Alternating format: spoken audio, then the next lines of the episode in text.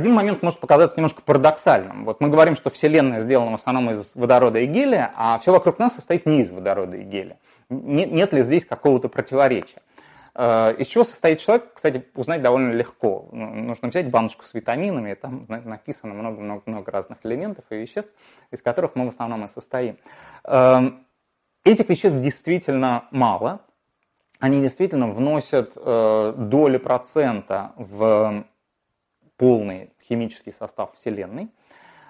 Когда формировалось наше Солнце, то газ, из которого формировалось Солнце и планета вокруг, был уже обогащен тяжелыми элементами. Солнце — звезда не первого поколения. Это звезда так называемого населения один, то есть появившаяся из уже обогащенной межзвездной среды. И из этой среды, естественно, появляются разные планеты. Большие планеты, такие как Юпитер, это всегда газовые гиганты. Они всегда в основном состоят из водорода и гелия, просто потому что водорода и гелия больше. И, и как вы не кучкуете этот газ, всегда получите планету, в основном состоящую из водорода и гелия. Земля и другие маленькие каменные планеты формировались ближе к Солнцу. Ближе к Солнцу означает, что газ довольно эффективно выдувался из этой части, и поэтому рост планет, таких как Земля, происходил из-за взаимодействия твердых частиц. То есть сразу все начиналось с пыли, а пыль включает в себя очень мало водорода и фактически совсем не включает гелия. Поэтому каменные планеты имеют достаточно универсальный состав. То есть вот астрофизики, опять-таки, будучи простыми людьми, и считая до трех, вот у них есть три типа планет. Есть газовые планеты, ледяные и каменные. Камень — это означает достаточно большую долю железа, кремния, углерода, кислорода, магния. И поэтому мы появляемся именно на такой планете.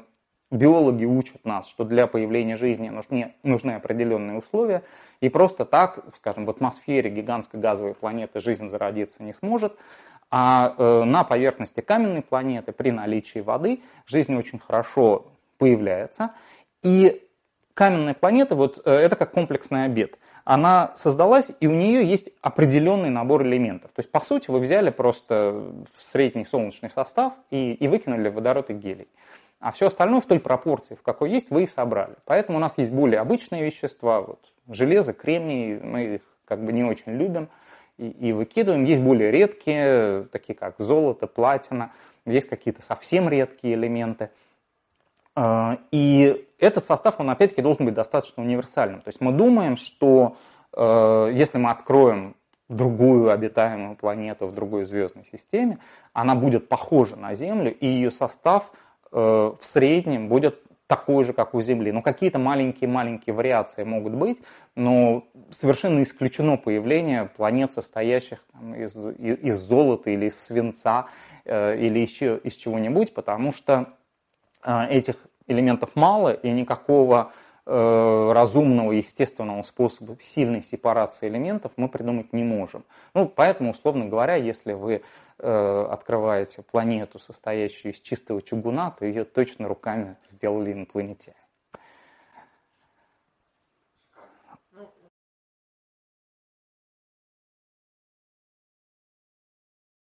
Ну...